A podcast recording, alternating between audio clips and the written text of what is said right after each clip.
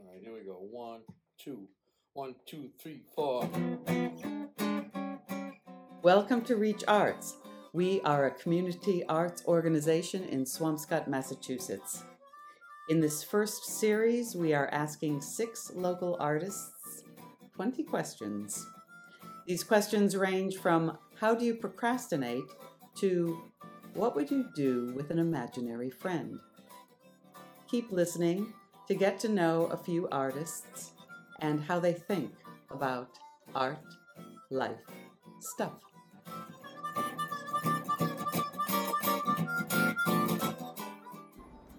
Stephanie Timmerman is a photographer and multimedia artist with a PhD in molecular biology.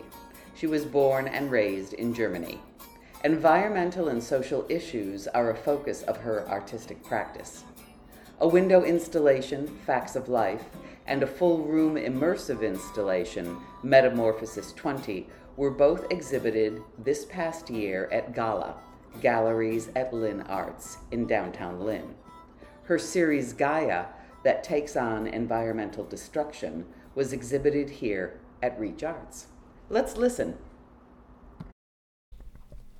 Hello, everyone. Today I have with me in the Reach Arts Gallery Stephanie Timmerman. How are you? I'm doing fine, thank you. Excellent. And are you ready to answer 20 questions about art, life, stuff?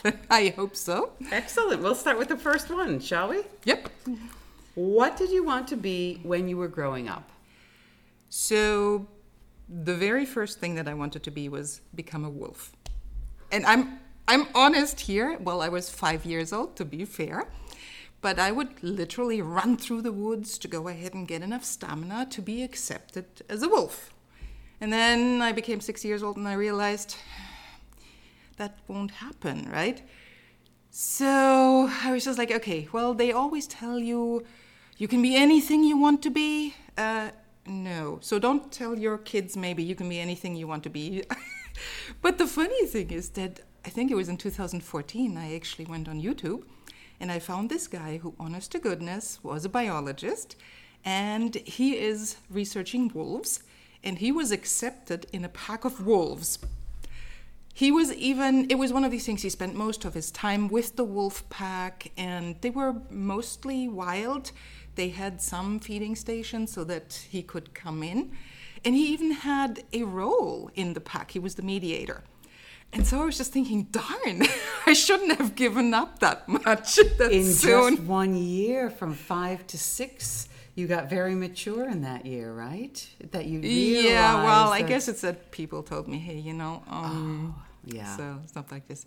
But then I sort of switched a little bit gears and I said, I want to be Heinz Sielmann. So Heinz Sielmann, I come from Germany, is sort of like the Steve Irwin of Germany. He's a little bit more sedate and stuff, and I thought that would be really cool. So then I studied biology, and I'm like, hmm, maybe there is no money in that. so fast forward, and I studied molecular biology, and then I didn't like that, and so I became an artist. Ooh, that's a road. Wolf, biologist, artist.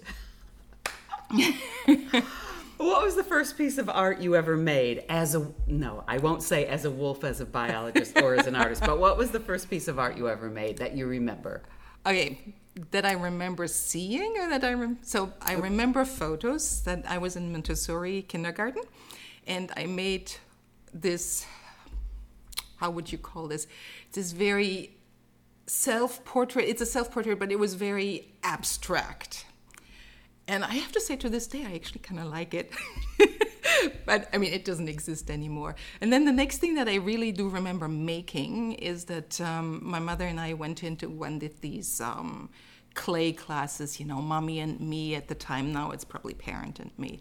And I was in this phase, I think I was eight to 10 years old. I loved horses, you know, so all I made was horses. So we literally had horses everywhere. And the funny thing is that, of course, I couldn't be told what to do, how to make it more stable. I made them my certain way, and it was a very brutalist approach. So I'd roll out a slab, I'd curl it under, and then I'd make these stomping columns for legs. But the whole thing was so wet. With clay, you have to wait a certain period of time and so they would sort of collapse and i would all make them knock kneed so that they would stand up and the funny thing is so i made i must have made 25 and years later i mean this was remember when i was 8 to 10 years old. And so i would apparently gift them all to my father who was very happy. And i had thought later on that he was just a good liar. Turns out now he really really liked them. And when i was 18 i visited his um, workplace, and there they were all on the windowsill. there was like a whole horde of horses. And my gosh, it was one of these things you're so embarrassed because now you're 18, right? And you're like, oh gosh, they're really so ugly. But you're also sort of touched because he's like, I really like them. I liked showing them off. And I'm like, oh gosh. so yeah, that's the first thing I actually do remember making. okay, I'm afraid to ask you the third question. No. What is your favorite artwork by someone else? So, right now it's Carrie Mae Weems, um, and the title is From Here I Saw What Happened and I Cried. It's actually a very, very sad piece. Um, it is found images um, of um, black African American people, usually daguerreotypes, um, things from um, you know the Civil War, and she repurposed them. She is an African American woman herself, um, wonderful artist, um, and she overlaid a red filter, sort of blood. approaching blood as a as a color, and she overlaid what these people could have done or could be doing. And you're very aware that these are slave photos. Um, a lot of them were made by someone called um, Agassiz, um, who actually wanted to go ahead and show that white people are superior as a race, of course. Most of these are held by Harvard, some other institutions. And the weird thing is that when she repurposed these for her series, Harvard actually tried to sue her, saying that she was repurposing them and that that was artwork that Harvard was holding. And they came to an understanding, and later on, a couple years later, I think, they actually went ahead and wanted to exhibit the series. And now they, I think, own a couple of these pieces. So I thought it was very interesting to see how Harvard, as a venerable institution, but also very in the racist tradition first says you cannot do this even though we you know took images from people that um, were not able to say no. You can't take this from us. And then later on realize that it's actually an important discussion. And so i like this this arc very much. I also like the artwork. It's it's very hard to see. Um, it's oh, I want to say it's 20 ish images. And I've only seen the whole thing online. But even then, small images on the screen, it is very moving. And sorry, what's her name again? Her name is Carrie Mae Weems. Carrie Mae Weems. Thank you. Mm-hmm. Where do you find your oh, oh. Where do you find your inspiration? Pretty much everywhere. Mostly, I would say it's when I'm idling. So let's say I walk the dog and the dog's sniffing somewhere, or we're just like walking our usual round, and my mind starts wandering. Okay. You know what word I really like that you use? You said, I uh, inspi- am inspired when I'm idling. What a lovely word, isn't it? to be idle. Oh. When you start a new piece, how do you begin? There's two different ways. So when I have a mission, I have a goal, I have an idea. And what happens then is I have this super cool idea and I need to make this. And then I go ahead and I look, for example, if it's a photography piece, I will think, what needs to be all in there? What props do I need to get? How can I go ahead and get them cheaply or find them maybe something similar in my basement? What model do I need? Where am I setting the lights? What is the background? So I'm basically figuring this all out in my brain. And then I'm done, so I collect the props, and then usually it's like, hmm, that didn't quite work. the way it worked in my brain. Because my brain is a little flexible when it comes to 3D things. And then there's the other way, which is actually something I'm sort of trying to get myself more into the habit of doing, which is just doodle.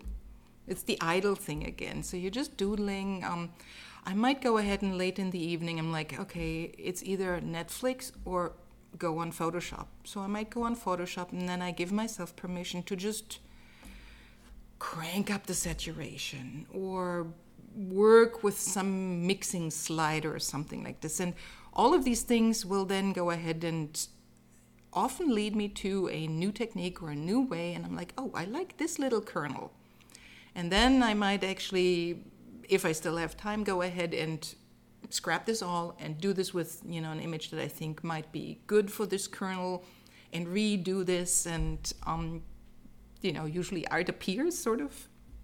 And um, I'm not saying that this doodling always gets to something or that that doodling gets you to this fantastic art piece, but it's definitely something that gives me a level of technique that I haven't tried before and it's more free form. So I personally prefer artwork that is very loose and and you know not um, still life, for example. I love still lives, but I love if there's something unexpected, something that breaks out of the mold. Um, Olivia Parker, for example, does this super well. That she has live things in a still life, which technically isn't allowed. But hey, you know, you're an artist; you can break the rules. so yeah, so I'm trying to go ahead and break the own rules that my brain, you know, my what is it, the the left side brain always goes ahead and tries to do. Okay, you are a an idling, doodling rule breaker. Ooh. I like that. I should write that down. what do you wear when you work? Um pretty much whatever is handy. So I don't have a specific smock. To be fair, I should say, when I do ceramics, I do wear a smock because I get dirty everywhere. I will find the stuff in my hair afterwards between my toes. So I try to go ahead and wear a smock to just contain it a little bit. But other than that, as I'm not someone, I mean, as a photographer, you need to be comfortable, and that's pretty much it. I do have to say that I've ruined a fair number of clothes because there's grass stains that I couldn't get out because I needed to absolutely go ahead and scooch into something to get the perfect shot. And that's just the cost of doing business, I guess. What do you do when you're procrastinating, or do you procrastinate? Oh, yes. Good to hear. It's very interesting. So there's two types of procrastinating. One is to go ahead and get things that need to get done done. Um, let's say I have to go ahead and apply for a scholarship or an, to get my art exhibited somewhere. I will have no problems getting the art ready, but then framing it, ooh, or filling out my CV updating it. now, when did you start calling yourself an artist? Ah, so that's the most difficult question you will ask today because I don't know the answer yet. So I would say, oh, like 12 years ago. Let's start there. 12 years ago, we came to the US for the second time. And um, I started working for an internet um, stock photo agency. And um, it soon happened that whenever you were exhibiting somewhere just as a regular artist, not as a professional photographer, they would say, So, are you an artist? And are you a professional artist? And the question was always framed as if you make a sizable amount of your income from this, then you're an artist, you're a professional artist. And I'm like, the shoe doesn't fit, but hey, it is what it is. And, you know, then you do this for long enough, you know, you fake it till you make it. That's really sort of true. And people are starting to ask you for technique input, and you're starting to run workshops and all of these things. So it becomes easier, I would say. But um, sort of like I would say like two years ago, maybe three years ago, I started saying, yeah, it feels like a good fit. It's actually I am an artist. Mostly, I would say because I had this mind shift. I think a lot of people are artists, probably all of us. It's just that we're not making art necessarily that is exhibited in a gallery or that people want to buy. How often do you talk to other artists slash non-artists? Um, a lot actually. Now I wouldn't say that everything is deep down, and I have to say that with the pandemic, it has been difficult to do the deep dive. But I would say that two, three times a week I talk to artists, um, and I use that term loosely. If I have a Facebook discussion and not just like, oh, I like your photo, but really, oh, why did you do this? And I really like that specific thing. Um, do you have others other photos or paintings in the same series that you know go ahead and make this come out more um, i would say yeah two to three times a week now when you are working on something how do you know when you're done oh i don't well i mean I really love this. Um, long, long time ago, I, I read this quote, and usually I don't like quotes. It's like, um, art is never done, it merely stops in interesting places.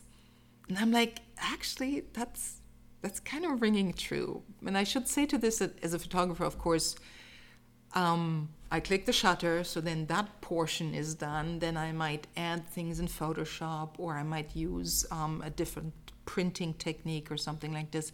And so there is a a time when well there is just nothing you can do anymore. This is not like a painting where you can add things to it. But then recently, I just pulled out some, um, well, two years ago, I pulled out cyanotypes and I'm like, this is not really great, so I could go ahead and discard it, or I could go ahead and add something to it because there's elements I really like. Maybe I should just go ahead and make these come more to the forefront. And I actually got some acrylic paint and started painting on it. And some I liked, and then some I put away. They're like, I guess it didn't work. And um, I'm sort of a pack rat, so I don't throw a lot of things away. And then a year later, during the pandemic, I looked at them and I'm like, oh, I need to put red there. So I'm grabbing my red and I just added red there. So there's sort of these these plateaus where you're like, hey, this looks pretty good. And even with like regular photos, I might print them a certain way, use them a certain way, and then 10 years later, I have a completely different approach. And I'm like, this photo would fit in there. And I might pair it as a, you know, diptych with something, or I will go ahead and redevelop it. And obviously, my Photoshop skills are much better than 12 years ago. And um, I also have a very different way of approaching the world now. So I'm not saying that what I did 12 years ago is bad necessarily, though some of it probably is. Just like what I do now, right? I mean, it's like everything I do now is like it's the greatest thing since sliced bread, but then two weeks later you're like, nah, nah. but anyway, so, but it's just different. I mean, you're a different person. So, and I guess that's what I really like about art you i mean once it's sold once it's out of your hand obviously it's done in some way um but yeah and of course you can always do too much right i mean there's so many things that i have added paint and it was great and i've added some more paint and it was great and then i added more paint and i'm like oh why did i do this and what are you working on right now i work on a soft sculpture thing for um, Gala, um, galleries at Lynn Arts. Um, we're having a new um, show coming up, and it's called Unraveling Time and Space. And first, I was thinking, mm, I don't really do this because mostly I'm a photographer. But to be fair, I'm also more thinking as a conceptual artist. So before I had any ideas about what to do with my camera, I just plucked some old uh, leggings that my daughter didn't want to wear anymore, and I'm now trying very hard to transform it into a climate clock. Now, what was the best piece of advice you were ever given? Uh, yeah, so hold on, I wrote this down because I just never remember this. But hmm. ah, yeah, it's really, really short, and it's my husband who actually said this. I believe in you. That's all you need. I mean, after that, everything else is just garnish. That's nice. Mm-hmm. I like that. And he truly does, which is the really, really scary part. It's like, how did I deserve this? Okay, your plane just landed. Where are you? Real life or imaginary life? You decide. Okay.